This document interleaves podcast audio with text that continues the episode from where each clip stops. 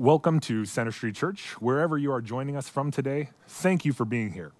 We are going to be taking communion in our service today. And in order to get to that part of the service, I actually want to start with a popular verse, but not common to communion John 14, 1 to 4. Jesus says in this passage, Do not let your hearts be troubled. You believe in God, believe also in me.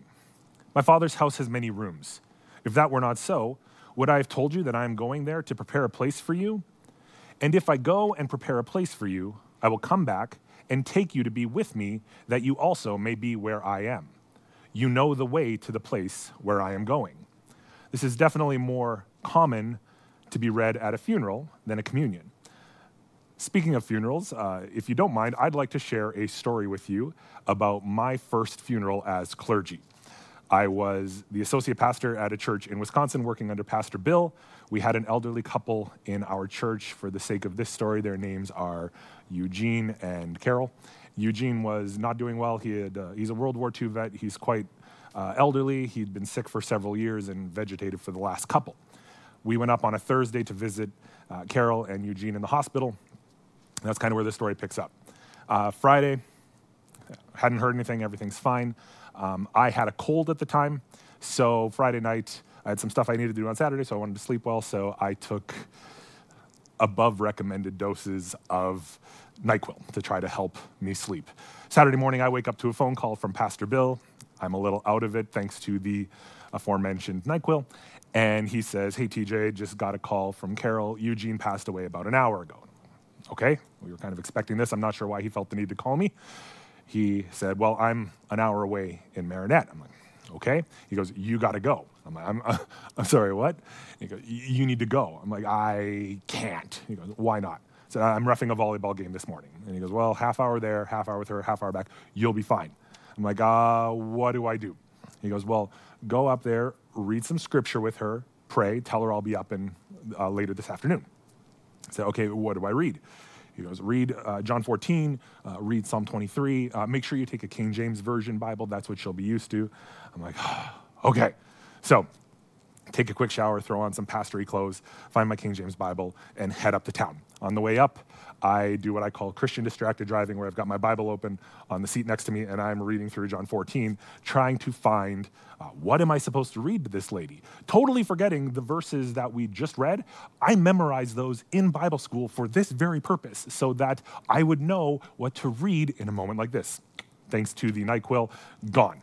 So I'm reading, and about halfway through the chapter, I see the subtitle that says The Comforter. I'm like, oh, perfect, I'll start there get up to the hospital, go in, go to the nurse's station. Hi, I'm looking for Carol. I'm from her church. Her husband, oh yeah, she's upstairs. Okay, so I go to that nurse's station, same thing. And they're like, yeah, she's down the hall in the room. And I'm like, I'm, I'm sorry, she's in the room? Yes. Okay, expected a waiting room, but all right. So I go down the hall, go into the room, and there is Carol, and there's Eugene. He is still there. I was not emotionally ready for this because Eugene uh, used to have a ventilator on, but now that he is no longer with us, he doesn't. And I apologize, but this is what Eugene now looks like. And he's looking at me, but not. And it, I'm just, ah, I wasn't ready for this. The NyQuil, everything. I'm like, ah, hello, Carol. I'm really sorry about your loss.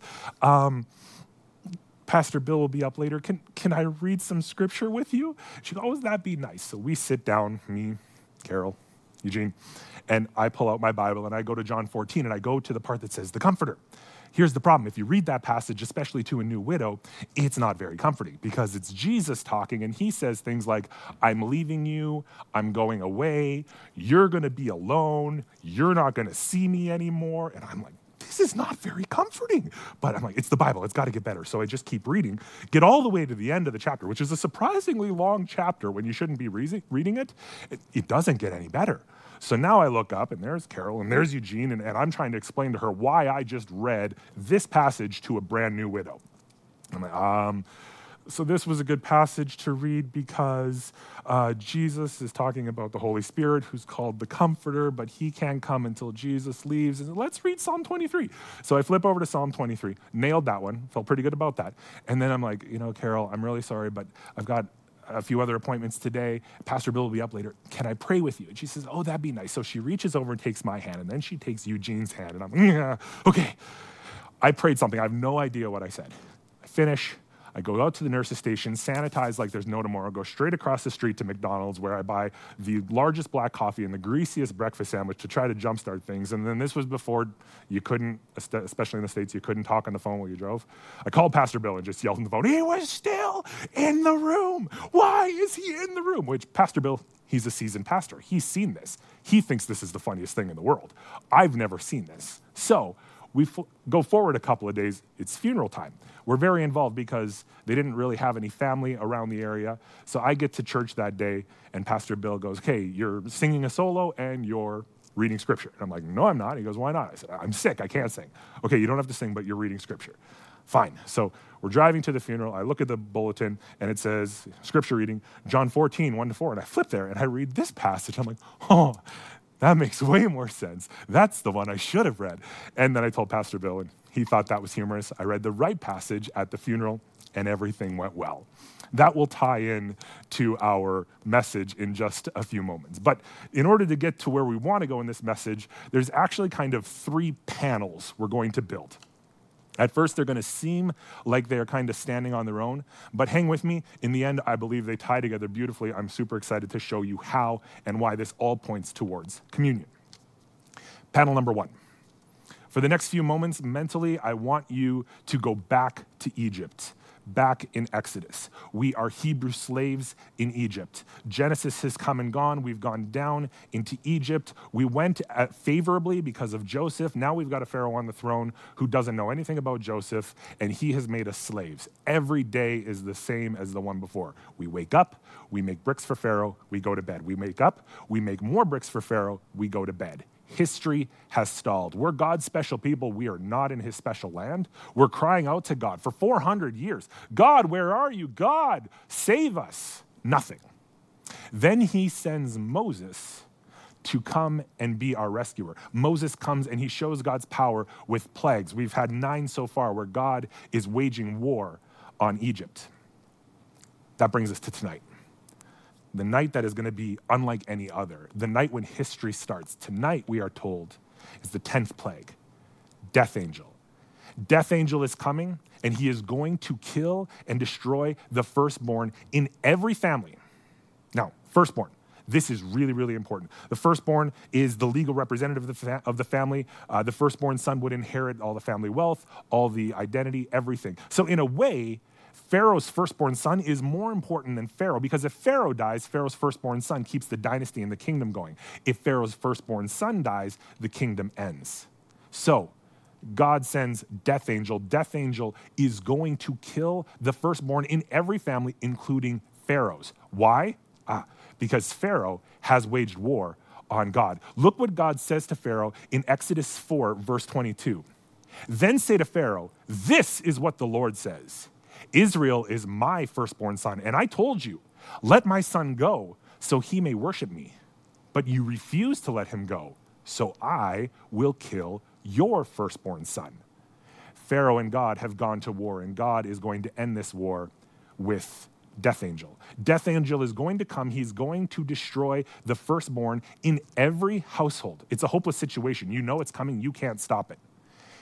And then we, God's chosen people, are offered some hope.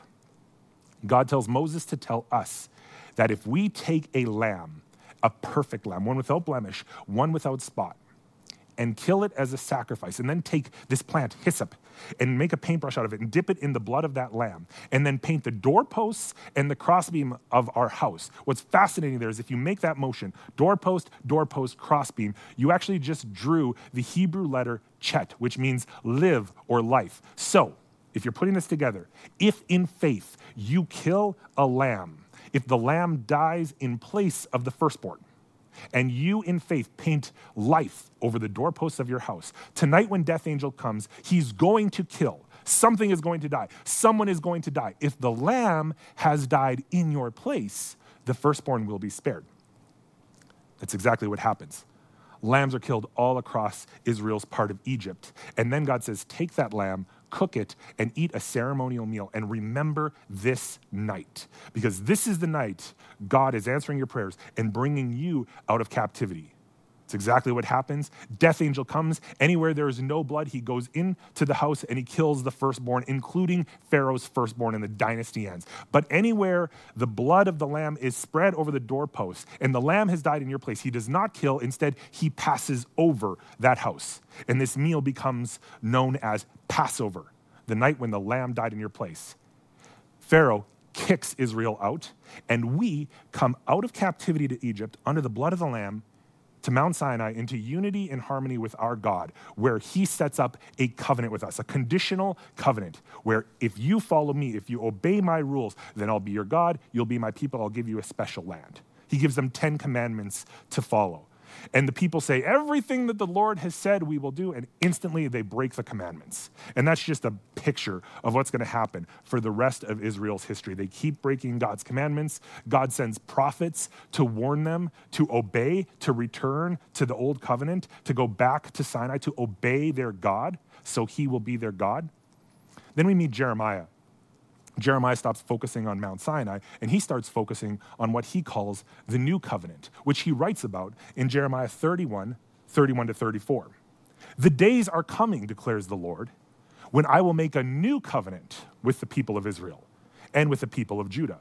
It will not be like the covenant I made with their ancestors when I took them by the hand to lead them out of Egypt, because they broke my covenant, though I was a husband to them, declares the Lord.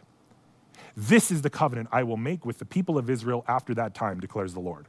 I will put my law in their minds and I will write it on their hearts. I will be their God, and they will be my people. No longer will they teach their neighbor or say to one another, Know the Lord, because they will all know me, from the least of them to the greatest, declares the Lord. For I will forgive their wickedness and will remember their sins no more. There are five huge promises given to us in this passage. Number one, God's going to write his law on our minds and on our hearts, not on tablets of stone that can be broken or hidden. He will be our God. We will be his people. We will know him, not just know priests who know him, we will know him. And he's offering forgiveness of sin.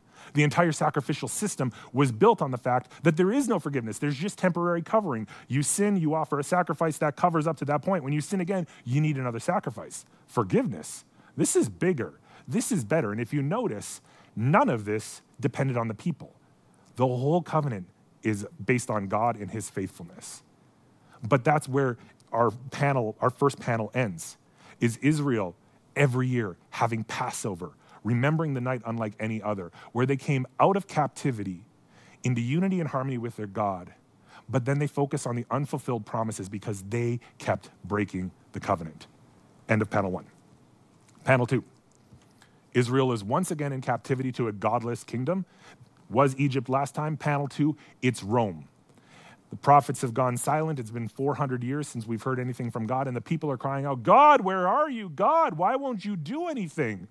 Once again, God responds to his people's plea and he sends them rescue. But this time, instead of sending a lamb or death angel, to save the firstborn. This time, he sends Jesus Christ, the firstborn of all creation.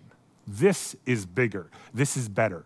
God Himself, Jesus Christ, takes His infinite being, confines Himself to space and time, comes as a man lives a perfect life. And when he's 30 years old, he's walking out into the wilderness where John the Baptist is preaching and baptizing people. John sees Jesus, and look what he says in verse 29 of his first chapter, John 129. The next day, John saw Jesus coming toward him and said, Look, the Lamb of God who takes away the sin of the world. And if you were a Jew standing there in the audience and you heard John say this, man, this just so many things flooded your mind. Look, the Lamb, that's about Passover. That's about that night back there, panel one, the night unlike any other, when God brings us out of captivity under the blood of the Lamb into unity and harmony. The, the Lamb of God, whoa, that's bigger who takes away sin. Lambs don't take away sin, they just cover sin. This is different. The sin of the world. Well, that's not just Israel, that includes Gentiles, that includes you and me. This is bigger. This is better. This sounds like the new covenant. This sounds like Jeremiah. We need to follow this lamb. Well, the old covenant was instituted with the sacrifice of the lamb. We have another lamb, the Lamb of God, who's supposed to take away the sins of the world.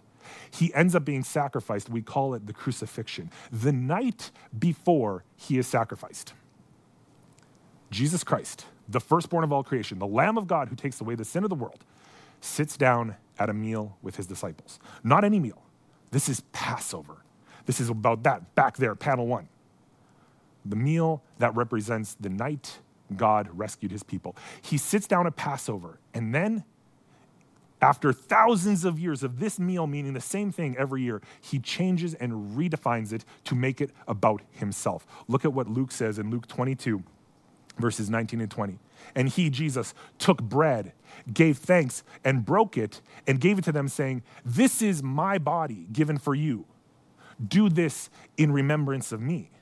In the same way, after supper, he took the cup, saying, This cup is the new covenant in my blood, which is poured out for you. He takes the meal that for thousands of years has been about that back there, and he says it's actually about me, which is true, because even back there, those were pictures of true redemption, which was going to be in him. He says, This is my body, which is broken for you. And then he takes the cup and he says, This is the new covenant. That's the Jeremiah thing. So there's promises in this cup. And then he finishes the meal, he's arrested. The next morning, he's crucified and he rises again. And the Lamb of God makes possible our reconciliation, which is what we remember at communion. End of panel two. Panel three.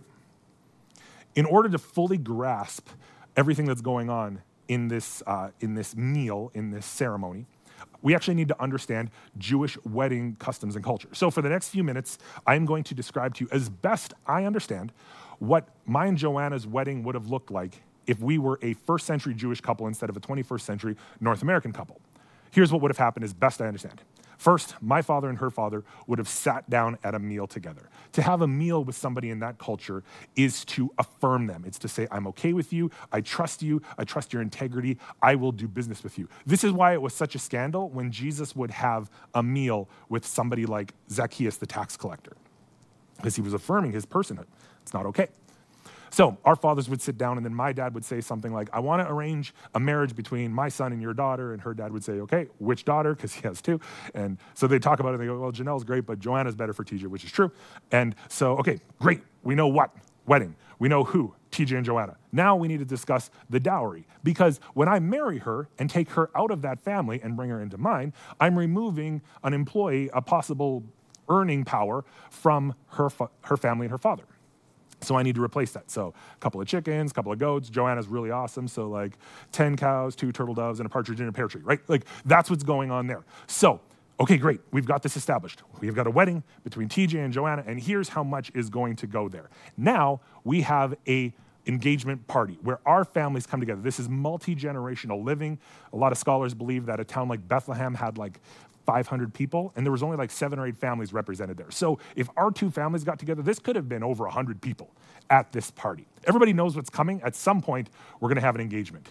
What that means is at some point during dinner, during the party, I'm going to go get a cup of wine and I'm going to go over to Joanna and I'm going to offer it to her. This is the equivalent of me having a little box with a ring and getting down on one knee and asking her to marry me when I hand her that cup of wine. Now, for just a couple of seconds, everyone's going to kind of hold their breath and maybe don't make eye contact because she still has veto power. We've already arranged that it's me and Joanna, but she could say no. Odds of her saying no, because that would mean she goes against her dad's wish. And in a shame honor society, very, very unlikely, but she could and I could look like the biggest moron. So, for a few seconds, as I offer it, everyone's, uh, what's going to happen? If she rejects me and my marriage proposal, she does not accept the glass of wine. If she accepts the wedding proposal, she takes the glass of wine, takes a drink, and then I give this little speech that we'll come back to in just a moment. Well, now we are legally together, but we're not married. It's what's called betrothed. Think Mary and Joseph and uh, the, the Christmas story. At this point, lots of things have to happen. My role, I actually have to go back to my dad's house and start to build an apartment because I will build a place that we will then uh, live in and it'll be multi generational. So I got to build an apartment on this. Um, so if I had brothers, like this place could be quite large. So you think of like Pastor Henry, four sons, they've got their own postal code, right? Like this is big.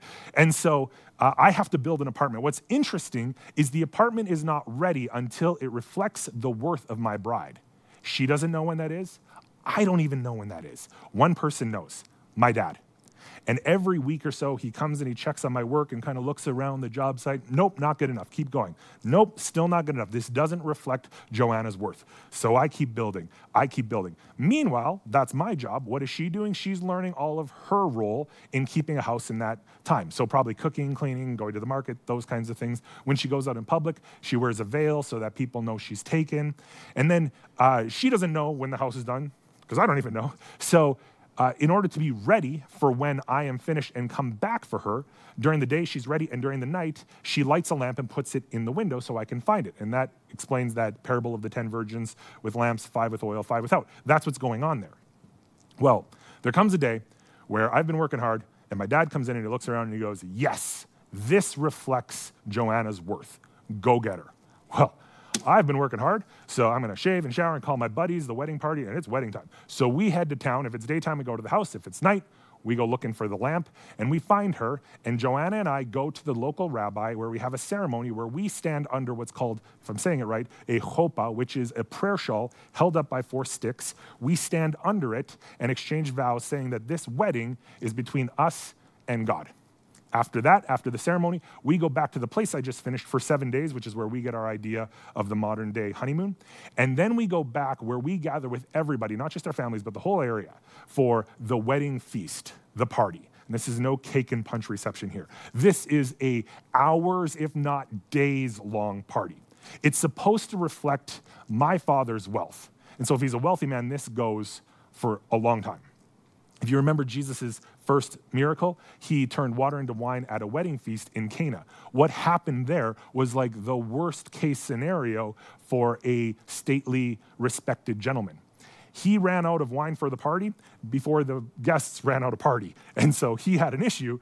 Jesus takes this potential shame moment he takes it on himself in a picture of his whole ministry. He takes the man's shame on himself, fixes the problem, and it restores honor. And not just honor by giving him wine, but the guests say, You brought out the best wine at the end.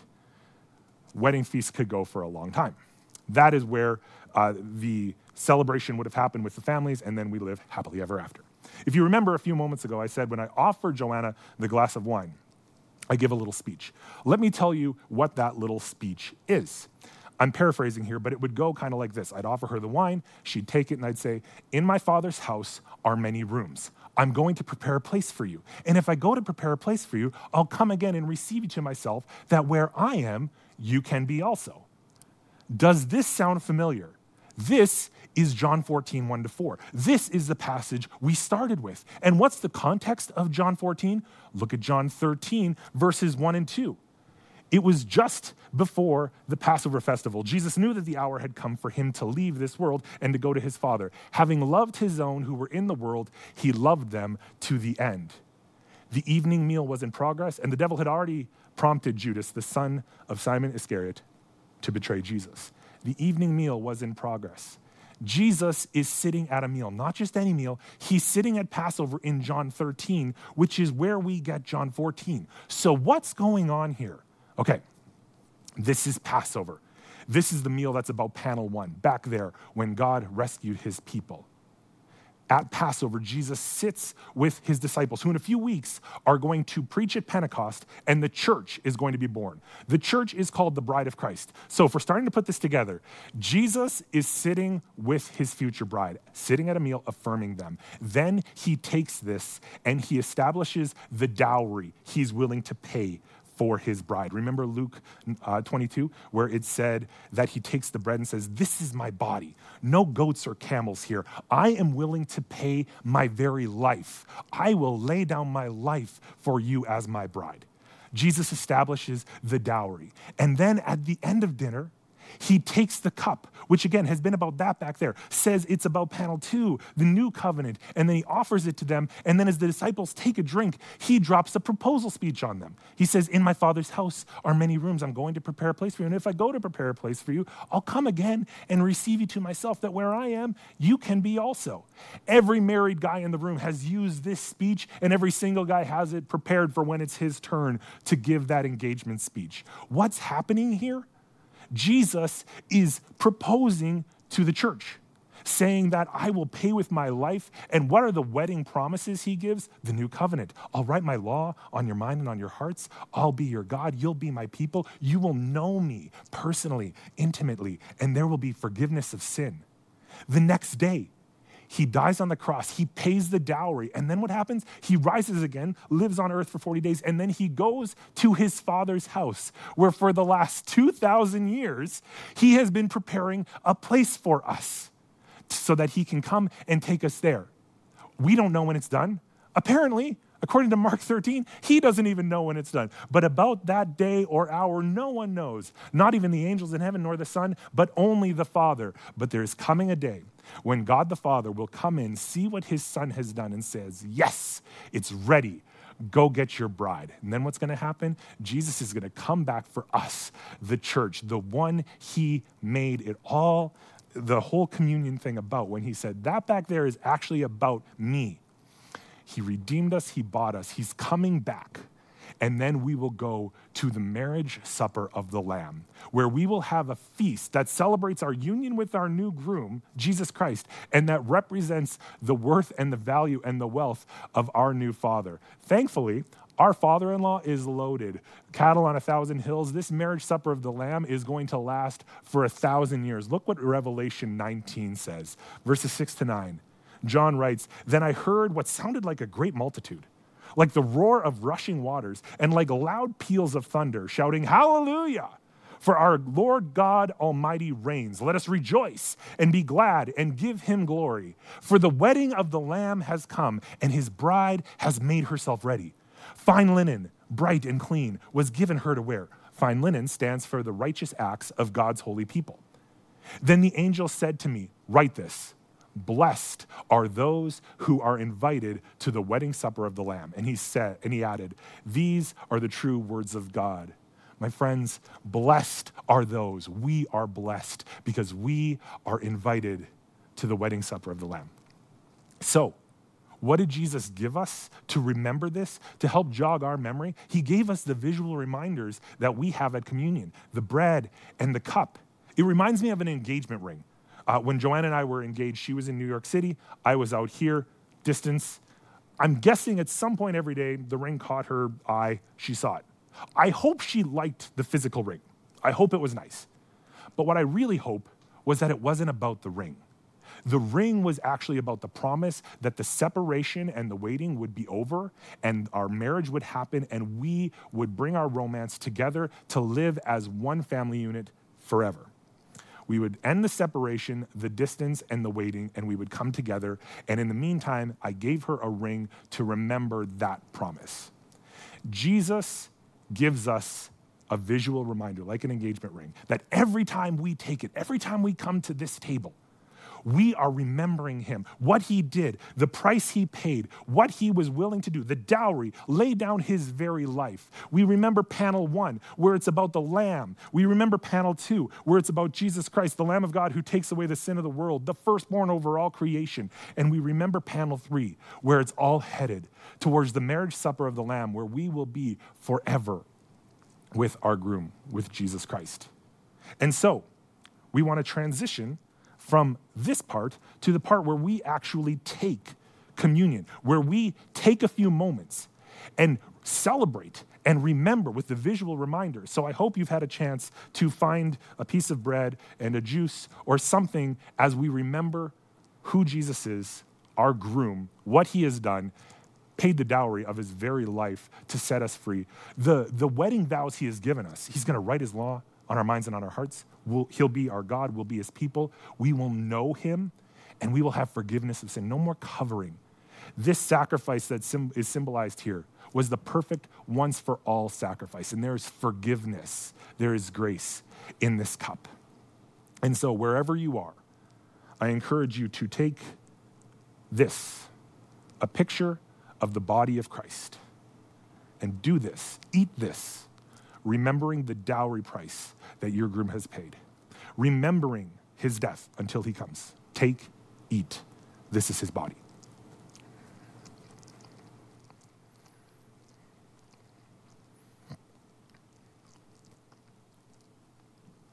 And it says that after dinner, he took the cup and he offered it to them in a proposal. And he said, This is the new covenant in my blood. This, there's grace, there's mercy, there's forgiveness in here. And so, the new covenant. Let's drink together.